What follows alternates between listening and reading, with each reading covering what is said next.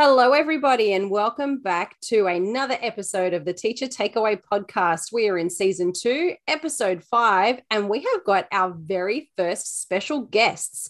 I'd like to welcome both Sam and Trent from the Cyber Safety Project who are joining us on a Thursday evening, as we do from our bedrooms.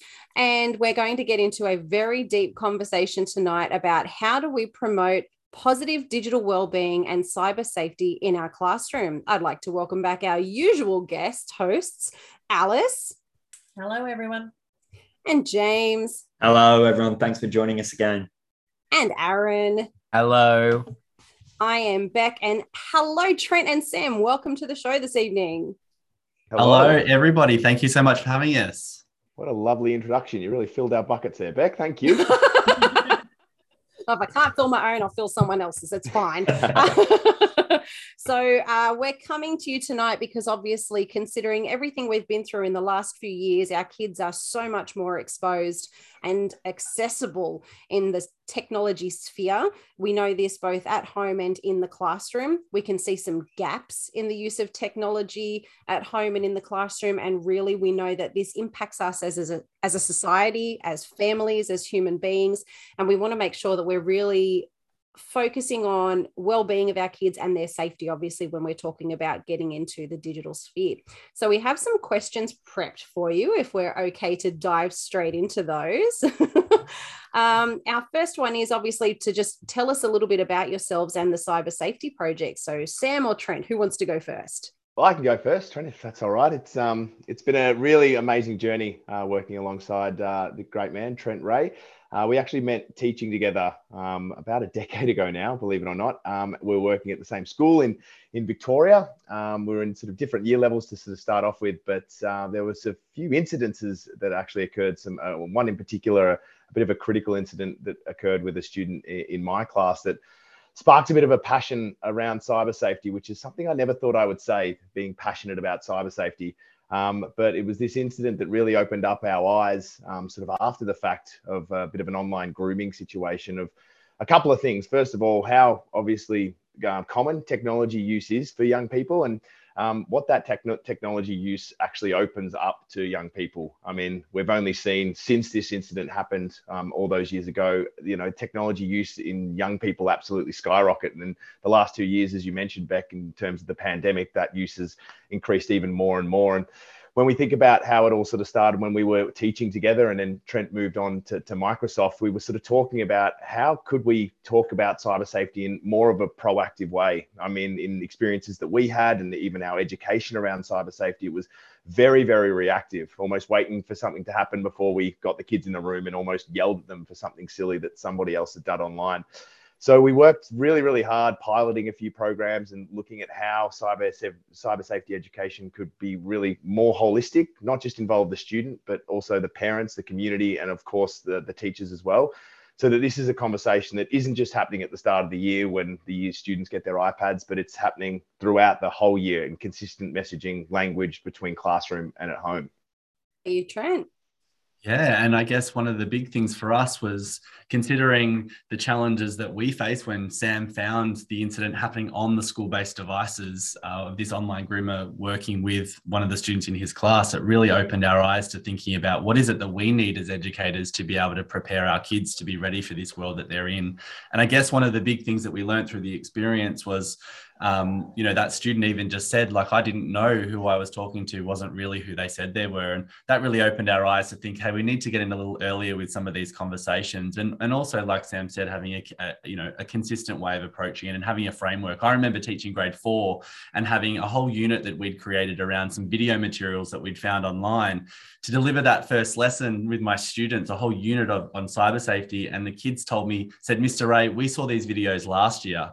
And I guess that really, you know, there are so many resources out there that we can all pilfer and take from the internet.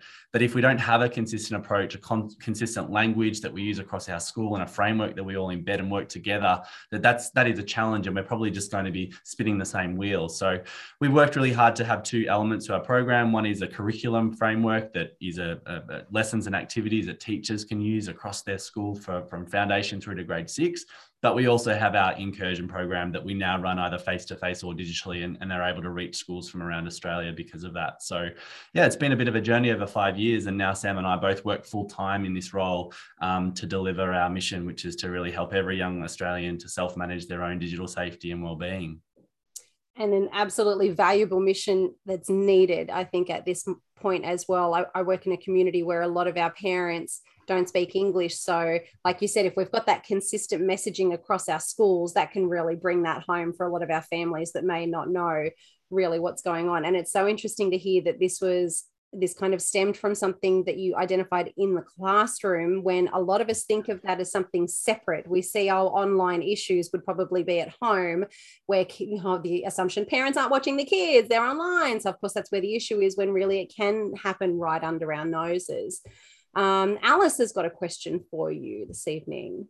I do. I was going to ask how the how the project kind of came about, but you've you kind of kind of alluded to that. So I suppose my my question is, I suppose, how did it come about? But how has your um, teaching background? You mentioned that both of you had that um, connection in in that you were teaching together. How has that background influenced the cyber safety project and how you deliver that message to students and to parents in the community? Um, well, uh, yeah, it's interesting. We were talking before we sort of hit record around one of your episodes around relationships. And I think, you know, in terms of a pedag- pedagogical practice, I think Trent and I were highly, highly motivated in terms of our teaching practice around relationships and engagement. And the, the, the, sort of developing the program that was at the forefront of our mind. I mean, we completely understand this is cyber safety education, which for a long, long time has been somewhat dry and dull and we have really designed that in terms of our student work, and we've flipped it on its head, and we are making it as highly engaging as, as, as possible. And we get the opportunity now to go back to schools two, three, four years in a row. And if you've ever want to feel like a wiggle, honestly, I, we walked in a school recently and they're like, Sam's here, we're doing cyber safety. I couldn't believe it.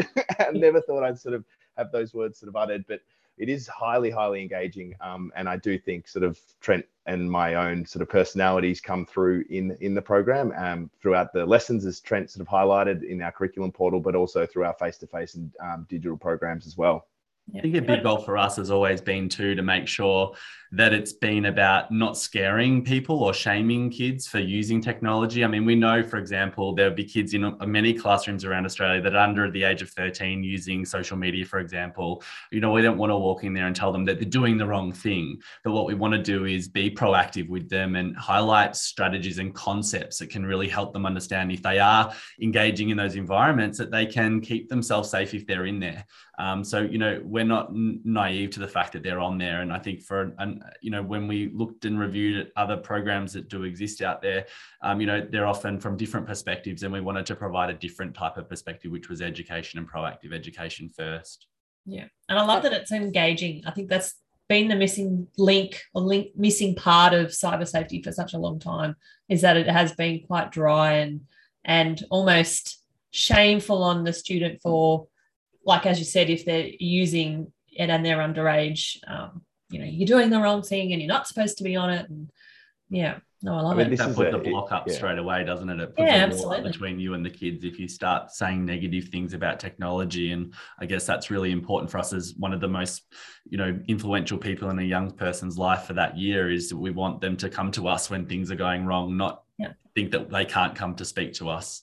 Yeah. Yeah absolutely I like that that kind of practice too helps reduces that mentality or that, that culture around victim blaming. It's like, mm-hmm. okay, they're in a space where they're engaged, they're communicating, they're enjoying whatever sphere they're in, and they may or may not be in an unsafe situation that they don't know at that time is an unsafe situation.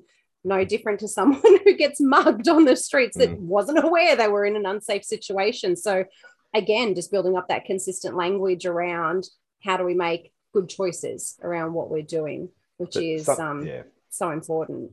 I mean, um, something that something that Trent and I consistently re- reflect upon is even growing up when we were in primary school. I mean, 3.30 would come around and you wouldn't sort of get to hang out with your friends until the next school day um, so these children these students these young digital citizens are growing up in a world where there is a whole different set of life skills social skills that they ultimately require and and we're all working really hard to help them navigate that and obviously impart those social skills in the in the in the online spaces they go to at four o'clock 4.30 when school does finish i've actually got the most horrific example that happened today as well. So my daughter, yeah, is still texting her friends after she's left for the day, and she uh, video chatted her friend. Her friend didn't want to be on video. She was happy to be on video, and she's just walking around our house. And my husband's walking around without a shirt on as he's preparing dinner.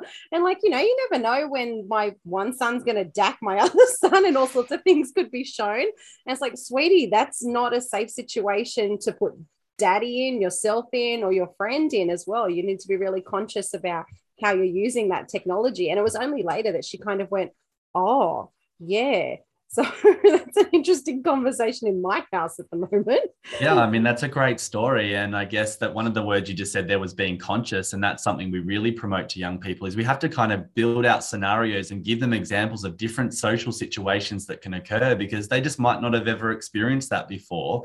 And for them to actually sit and reflect, to think about the, the broader picture here and what could be being influenced. What information could we be just beaming out to the world based on some things in the background or, you know, um, the things that we might be sharing and saying. So sometimes it's about just being explicit and helping them to understand there are certain situations that can lead to greater cyber safety challenges.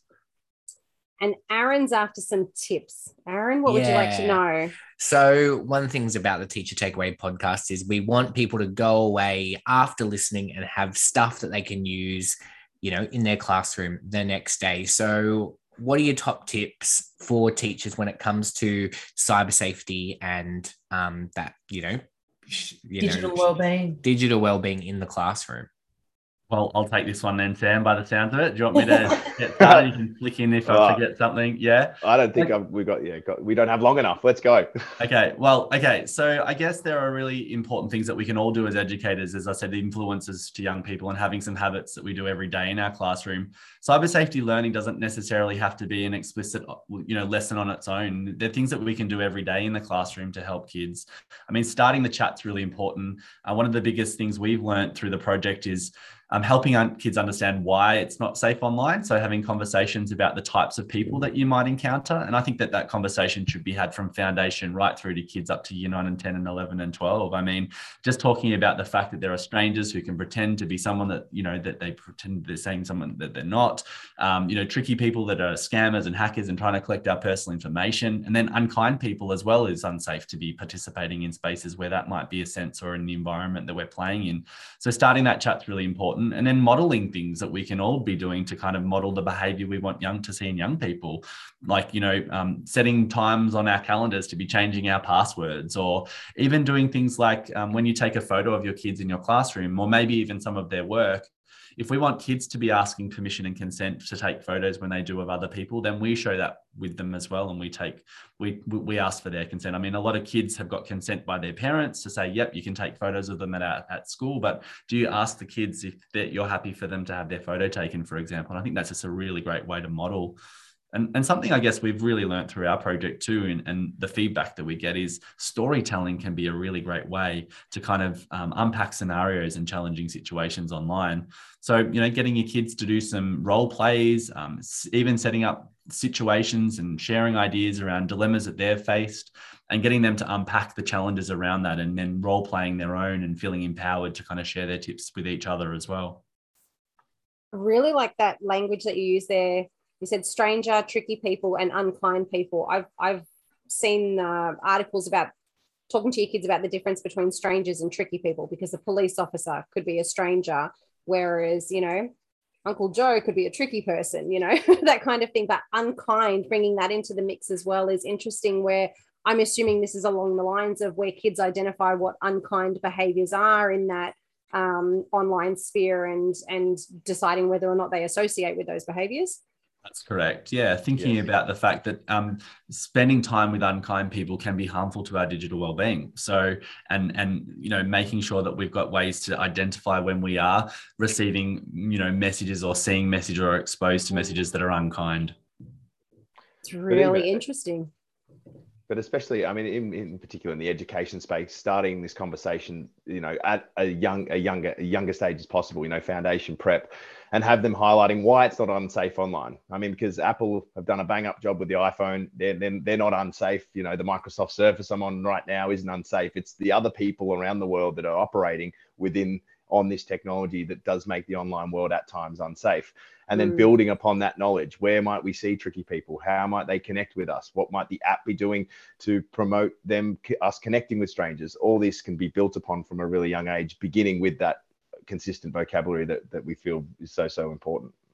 And james your question flows perfectly from that.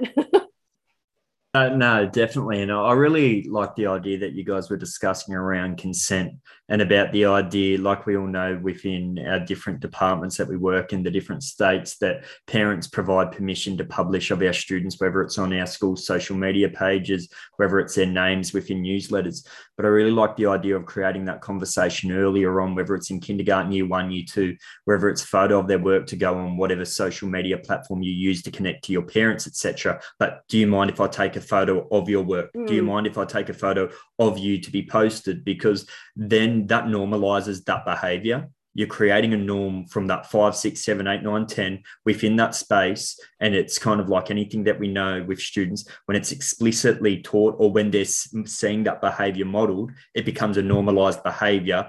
And we're more likely to encourage that moving forward. So I really took away from that point.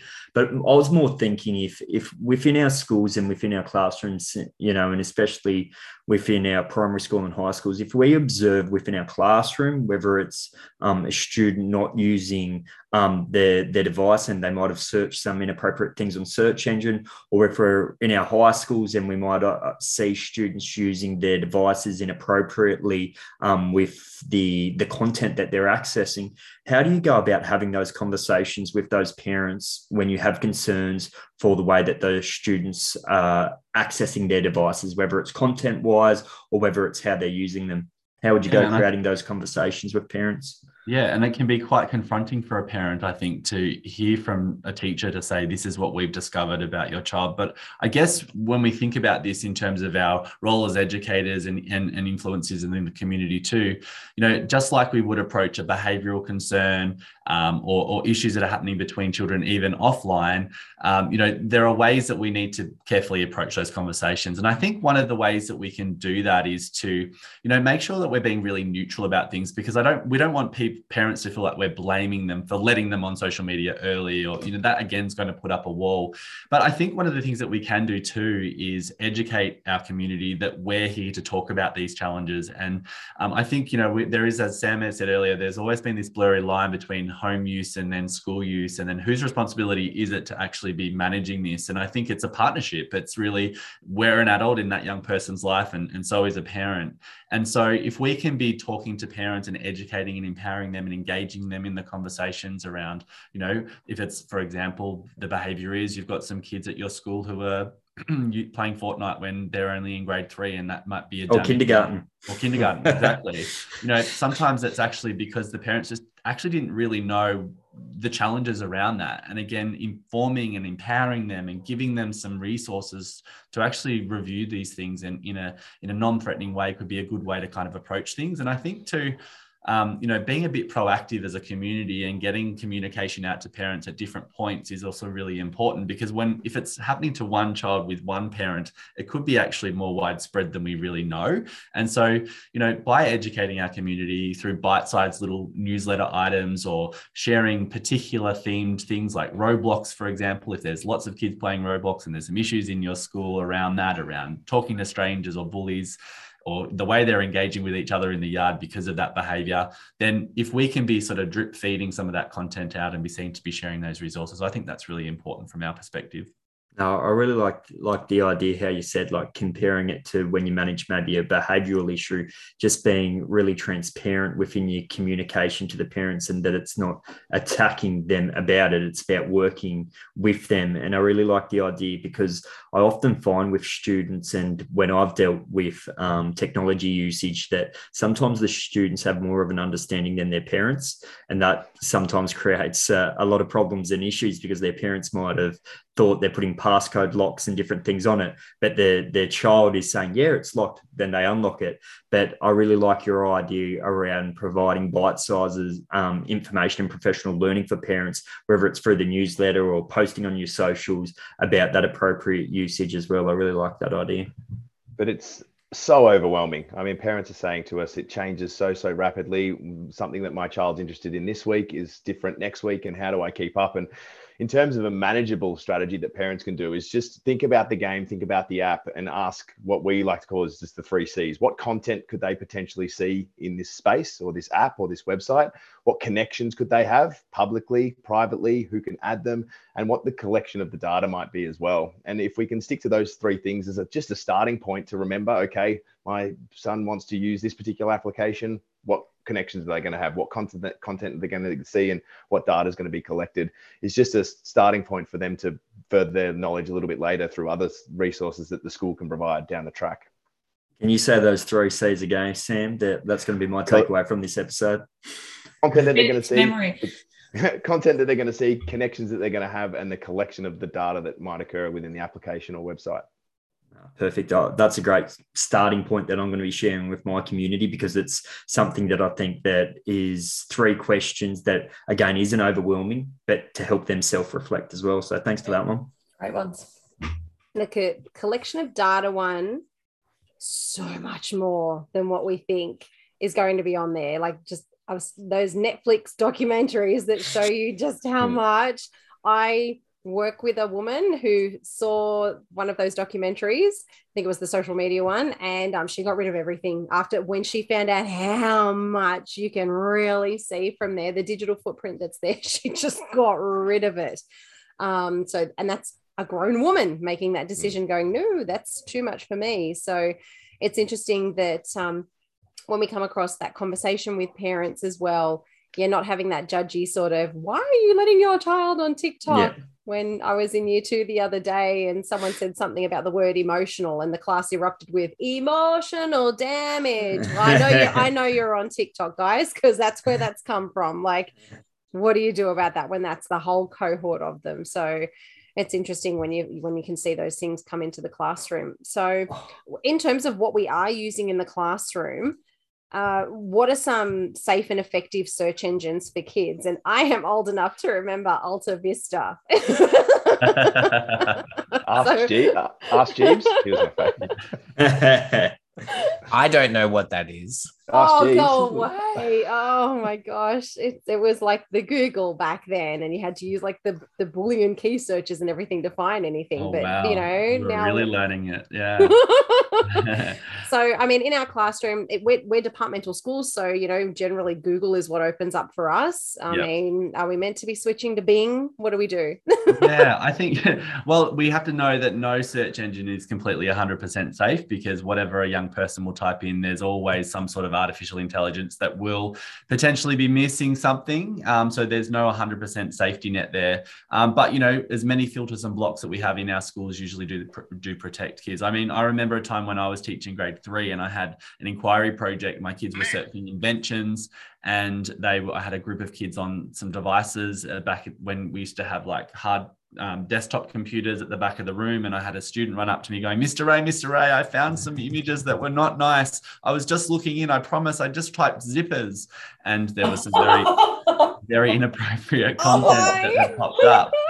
And, you know, that was, that was missed by the filters and the and, you know, that, that happened. Um, my, my brain is just going into all sorts of places.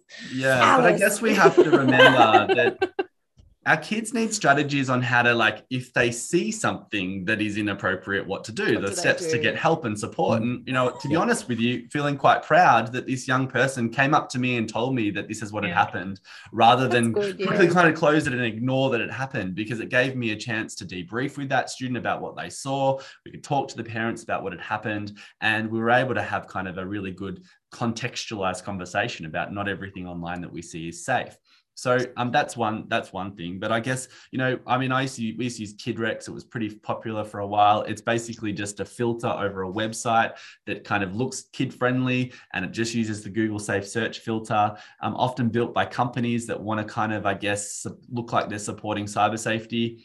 Um, but we have to remember that sometimes those websites are not moderated. And if they're not moderated, then they can't be blocking things that aren't are being missed by AI.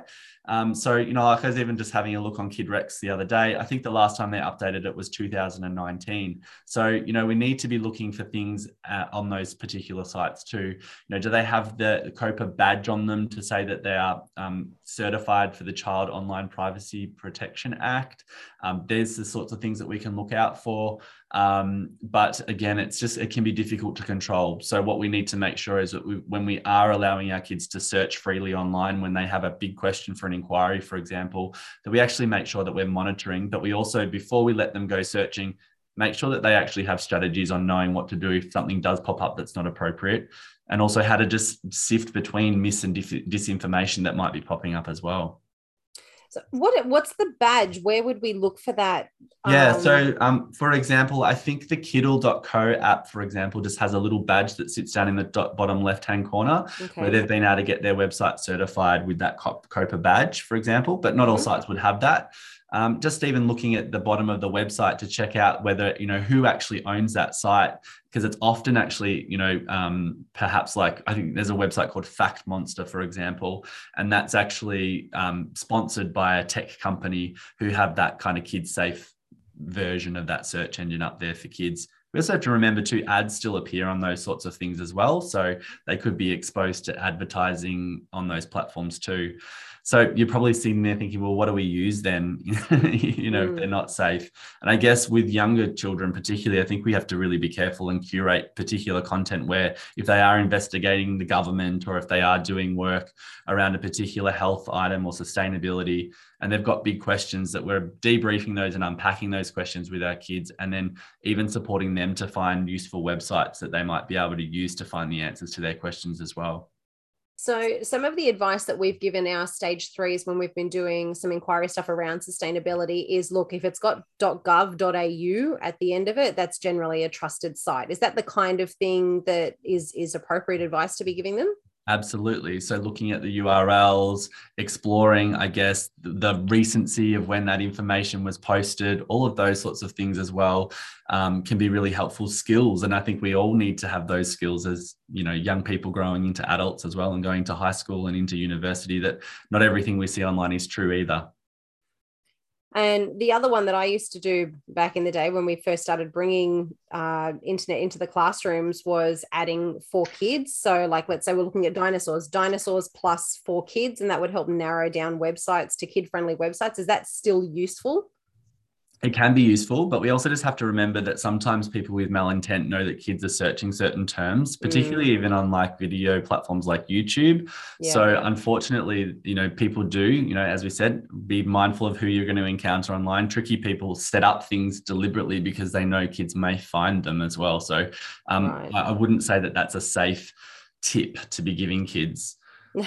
it would have been back in the day, but then of Maybe course, yes, ago. people with malintent just figure out the tricks, don't they? They do. Um, let's go back to Alice, who's going to um, delve into a much trickier issue we have at schools.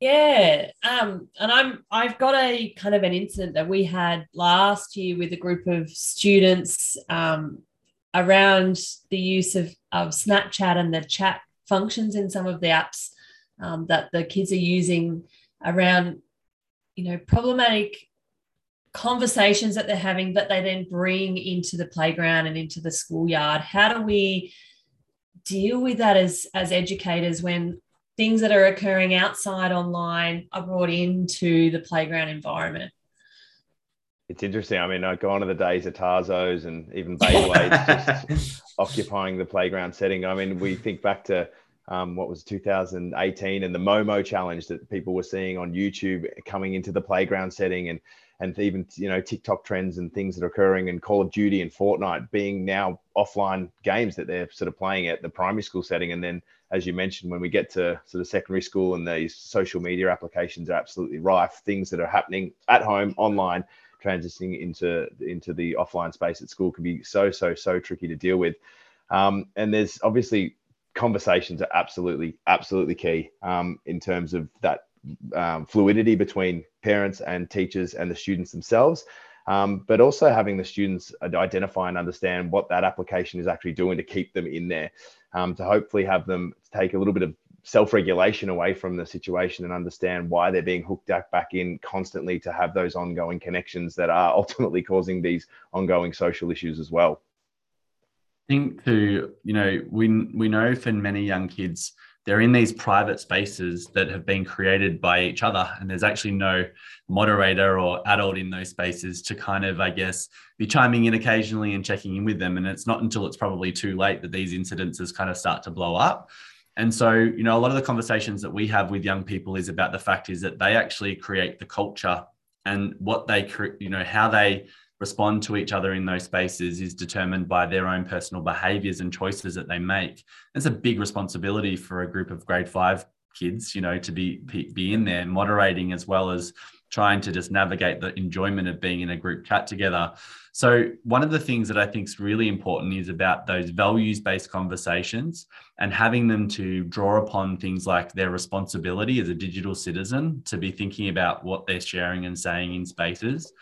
Today, as a 21st century person and a digital citizen, our integrity is something that we spend a lot of time building up, but it can be torn down really, really quickly, especially with things that we might say online. Because once we say something online, it can be permanent if someone else screenshots it and keeps a copy and you know that can spread and become further than just the audience of the two or three people you might have just within your chat um, thinking about strength as well i think as an online citizen we need a bit of bravery to be able to um, you know have some courage to kind of stand up in situations where we feel like we might need to call out behavior that might not be appropriate in these online spaces and then also empathy especially if it's getting nasty and unkind so responsibility integrity strength and empathy are four key values that we talk about all the time at the Cyber Safety Project is things that no matter whether you're 8, 18, 88, or 108, we all should be working on these values to develop those skills. And if we can find ways as educators to be talking about those values, social skill development, as I mentioned earlier, like role plays and things like that, that's really important.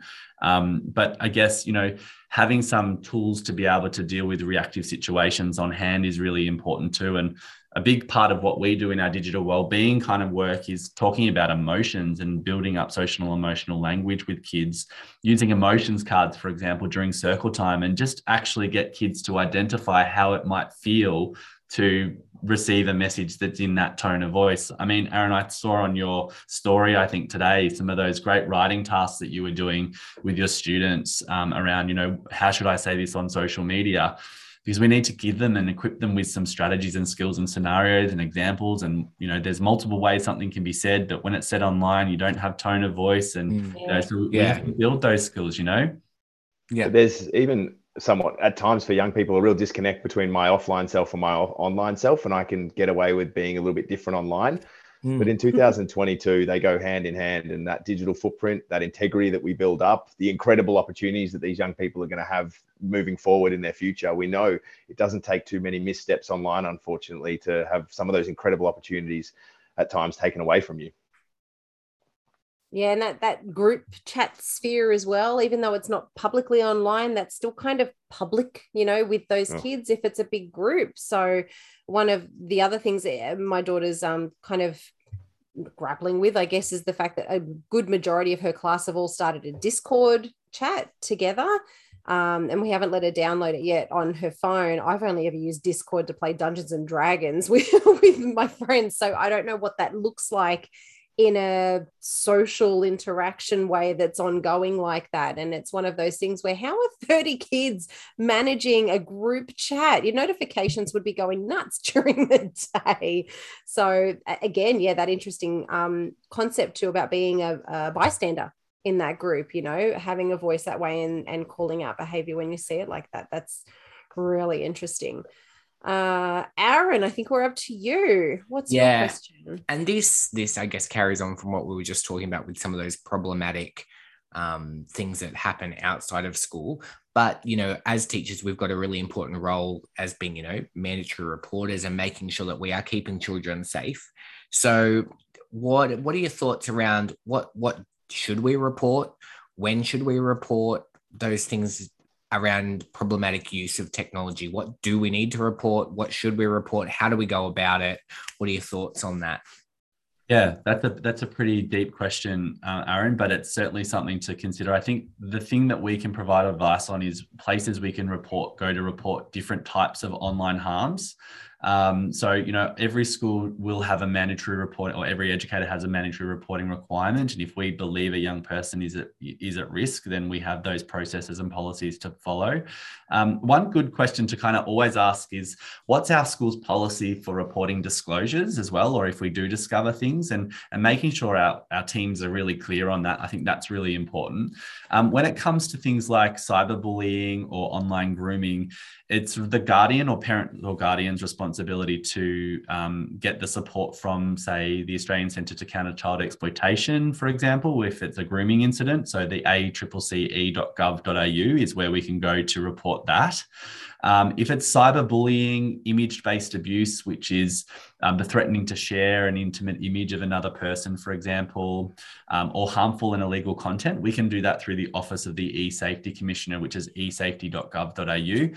We, though, as not being that young person's parent or guardian, can't report to e-Safety. The parent would need to do that. So, again, that partnership between home and school is going to be really important in these sorts of incidences as well, and certainly something that I know Sam you dealt with when the incident was happening um, in with the student in your class as well. So yeah, online grooming, accce.gov.au is where we would need to encourage parents to report. Obviously, the, the police and triple zero if a child is at immediate risk and danger. Um, but those two mechanisms are places we have here in Australia to be able to report those incidences. And to put you in a rough spot here to answer this one, if we feel something needs to be reported and the parent doesn't report it. I was thinking the same thing, Beck. where I, I get well, I guess from our perspective, like we're New South Wales public education. So I guess we can still go through the the mandatory reporting guide, the MRG, and see if it comes up uh, as notifying child wellbeing unit or something uh, along those lines. But I mean, yeah. I can imagine teachers teachers care too much to let things like that lie um, i would never want to put a teacher in a position where they get themselves into some kind of legal trouble but i can understand that moral uh, mm-hmm. heaviness that would weigh on them if they think something isn't being done to support that child are there are there other things we could do other than really encouraging the parent well, I think we have to support the child first and foremost as well, and I think that that's that that's our immediate concern too, in making sure that the child has mechanisms to be able to seek support and help if they feel that they need that too. Mm. So, um, a lot of young children may not disclose to you, but if we could be promoting in our classrooms help seeking strategies like showing them the e-safety commissioner website, guiding them to the you know kids helpline mm-hmm. website to show them where they can go to talk to a trained counselor who could guide them with some steps and strategies to get themselves out of a challenging situation and also just highlighting and alerting young people and educating them of the things that are not safe as well because a young child might be in danger that we have in our classroom but they don't really understand or know that they're in that position mm. so i mm. think that if we can be embedding rich conversations around cyber safety and digital wellbeing challenges helping young people know that it's against the law for certain behaviors and different age groups will be different conversations obviously. But for example we talk to year five and six students about the laws around cyberbullying. Um, they apply to them because they're over the age of 10 so as, as citizens in our country they need to know what laws apply to them as well um, there's also Youth Law Australia is a resource um, which you can use to help young people understand laws that are in really kid-friendly language, and you can even filter down to the different states because obviously we have state and federal laws here in Australia that are different for different particular incidences too. So I think educating them to know where to go to seek help and support mm. as well is something we can really influence as well. That's that's really good advice. And while where we're talking about these problematic things because it was something that you just said then trent about children not knowing that they're in a dangerous situation or doing something that maybe isn't the best thing to do. And last year one of the things that i loved from you guys was you talked about um, teachers being aware of say squid game and you went through if you see these things in the classroom it's giving you a, a flag that you know maybe they're doing they're exposing themselves to something they shouldn't. So have you got maybe some key things that as teachers phrases behaviors that we can be looking out for that's like oh hey maybe this is something that a kid doesn't know that they're doing that could take them down a you know problematic path yeah like if someone sends you the peach emoji it means a request for a nude. Is that kind of what you mean? Yeah Really? That's I didn't know that one. Yeah. Sure, I that's mean, a we great could probably example. Be here all day if you wanted us to list everything that we know, and No, you know but we're I always didn't I learning here. know. I didn't know that. I've learned So, something. I'll stop sending people peaches. right? we'll have a peach because we need to order some for do the shopping. But um, And no, tell For them that's- about the everybody listening, eggplant. Sam just put up a peach. no, take us through it though, Trent. Honestly, Oh. those different ones because I didn't know that one. No, oh, James, you're adorable. I didn't know it either. at the moment, Us um, youngins, James. There's a lot of, um, I guess you could probably Google a teen emoji dictionary, for example, and you're going to learn a lot about what emojis actually can mean to a completely different group of people. Um, so that would be an eye-opening experience if you wanted to kind of really dive into those things. Um, for example, um, the use of the corn emoji means porn. So you know those sorts of things are good for us, as you say, Aaron, to have your ear to the ground and be aware of some of those things that, that do occur. And one of the things that we share in our parent night is the code code nine, which is CD9. Um, and I know we've got parents on the session, which means parents are in the room. Um, so that's a chat that young people might use to sort of let their friends know at the other end that somebody is a parent is around, so they can maybe be heard. Um, so don't send me anything naughty or don't say anything inappropriate. So just being aware of those team speak, you know, coded language or those acronyms that they're using, they're really important to do as well. And I think, yeah, as teachers in the 21st century, just being across pop culture and and you know, and the the, the major apps like TikTok and Instagram and Facebook, obviously, and Snapchat for socials, but Discord for gaming, as you said, Beck. Um, and that is a social networking platform now for, for lots of gamers who connect on servers there and then understanding the key things that are a part of the big games like Roblox and Minecraft and Fortnite, Call of Duty, um, and and having an awareness that they exist and and you know doing some of your own self research and you can learn lots about these things. And I guess as Sam said, even for parents. If you know that your kids are interested in playing a game like, you know, in the pandemic, Among Us became really popular. Well, Yeah. You know, looking into that specifically, even as an educator, is, is, is important. So if you've got grade two kids and they're all start, starting to talk about Among Us as a game, or spending 20 minutes online and doing a bit of a search, going to eSafety, for example, they've got an app guide, over 100 apps and games on their website that you can learn more about.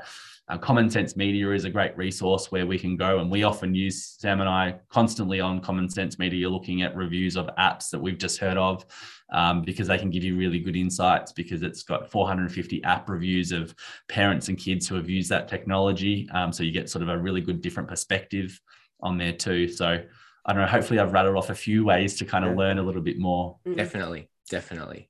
I think if you're um if you're someone who's you know not in the social sphere or gaming sphere or digital sphere that often and you're hearing your kids kind of talking about this in the classroom and you just think well I don't I don't know about that stuff I think those key questions around like well are you engaging with people that you don't know is there a chat function there where anyone can find you? You know are you is your personal information available? Those are still conversations that you can have regardless of whether it's roblox or minecraft or any of those things. You know if you're someone who doesn't know those are key questions that we can ask our kids or those um, scenarios that you're talking about might help make sure those kids go ding ding ding i'm talking to someone i don't know. That's probably not a safe choice to be making when i'm online. Absolutely. And over time, that is going to have such a big influence on the relationship that you have with that student. So when something does go wrong, they know that Mr. Mack has spoken to me about this. He's up to date with what's sort of happening, and he's there for me when I need to chat to it. And there was actually some research recently released from um, Western Sydney University that highlighted young people are screaming out for help and support around how they want to be safe. They really do want to be safe. There's a bit of a misconception that they're trying to get away with things, but they actually want more and more research and they want the adults in their lives to be informed up to date and not punish them or patronize them. Because through our digital habit survey when we work in secondary schools we survey the students and we are hearing that only one in three children or students we surveyed will turn to their parents when things go wrong. And when we get a chance to informally chat to them about this they sort of say well if i tell mum and dad what's going on online something wrong the, their immediate reaction is to take my device away from me. And that's how i live that's how i learn that's how i connect and how Mm. i play so I'm more motivated to not tell them and deal with it on my own. So whether it's changing the mindset of parents and equipping teachers with the skill set to be that trusted adult when things go wrong and highlight and direct young people to those help seeking strategies of the kids helpline, the office of the safety commissioner, all freely available to us. We just need to know about it and we just need to know when we can access it. Yeah. And uh, any teachers out there who aren't aware, you can contact um, Kids Helpline and get sent out a bunch of free posters, flyers, business cards, magnets, and things like that that you can hand out to kids so they've got them either in their bag or they can put it on the fridge at home or just have it available um, so they can use that at any time. And it's a free line to call, I believe, as well, if they have a ye old payphone around or if they need to um, use someone's mobile phone too. So you can order those resources for your schools and have them readily available to hand out to kids if they need it as well. Um, you've given us a wealth of information tonight. I've definitely got lots of um, key takeaways, but I just want to throw to um, Alice, James, and Aaron in case there's any other questions that you had before we wrap up this episode. Is there anything that you guys had to add? If if um, anyone wanted to get in touch with you, how would they go about doing that?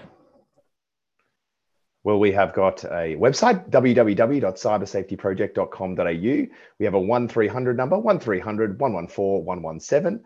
And you can contact us at info at cybersafetyproject.com.au. That's info at cybersafetyproject.com.au. I feel like you've done that before, Seth. Authorized by the Cyber Safety Project. Like Uh, you're almost we- like the on the movie video. guy. Cyber Safety Project on the gram, people. On the gram. gram. That's And right. did We're on the gram.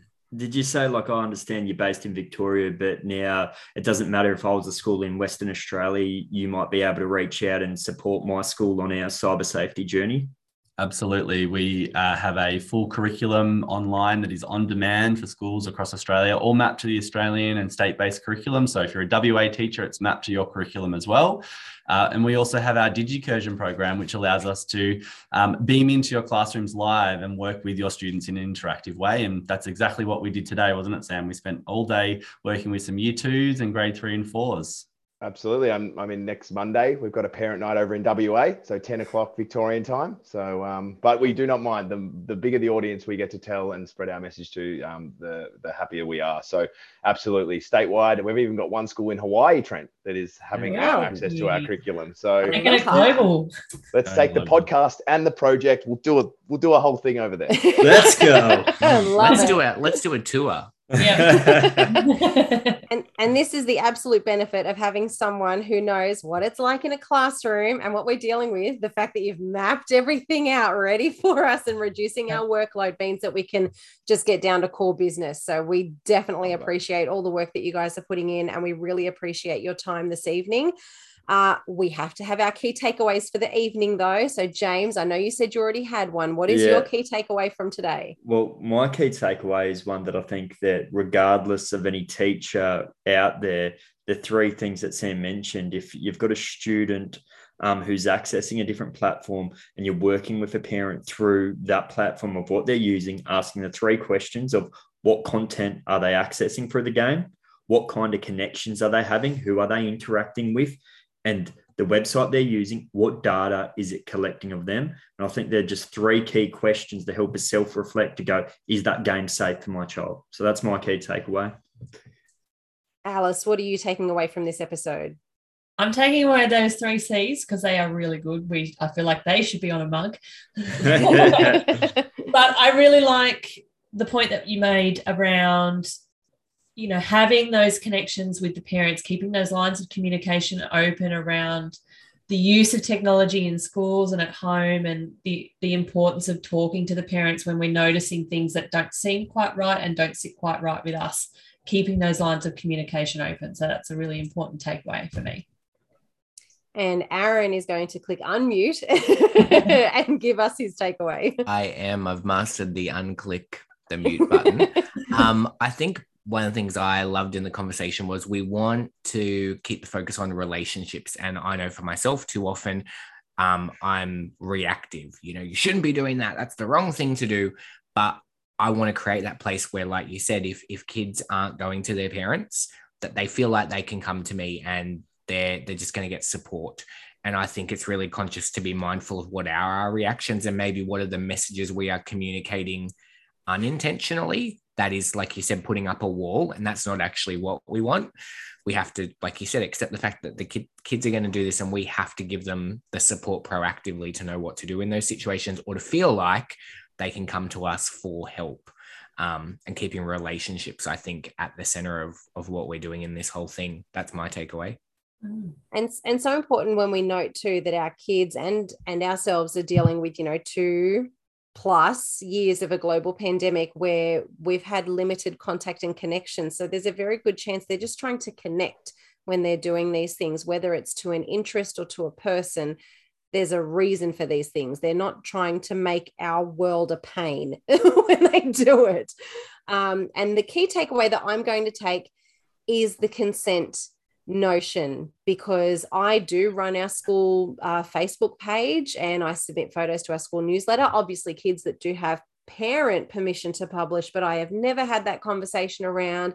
Do you mind if I put your photo on Class Dojo, or can I use your video for something, or even your work because that's still personal to them? Can I take a photo of your work? And I did it the other day with kids with kindy. I just went and went snap, snap, snap, snap, snap, snap. I didn't ask any kind of do you mind if i take a photo of your work? And that's something i am going to very consciously embed into my practice with the kids. And if they say no that's fine. That's my thing i've got to deal with. I'm not going to force them to do it because consent is an important issue all round beyond taking a photo as well. So uh, that's a big takeaway for me. And wherever you are listening to us, whether it's in your car, on your jog, or just before you go to bed at night, I hope you've got many things to take away. And we want to say a very big thank you to Sam and Trent for taking the time tonight to meet with us. Head over to the Cyber Safety Project, give them some love. And if you've got any questions, shoot them through to us. We'll make sure they get into contact, uh, you get into contact with them. And don't forget to hit us up on our socials on Insta, Facebook, and Twitter. Send us any questions or topic suggestions. We're always willing to have them. Thank you, Sam. Thank you, Trent. Pleasure. Thanks so much, team. It's been awesome having some time to chat with you, and uh, hopefully we can chat again soon.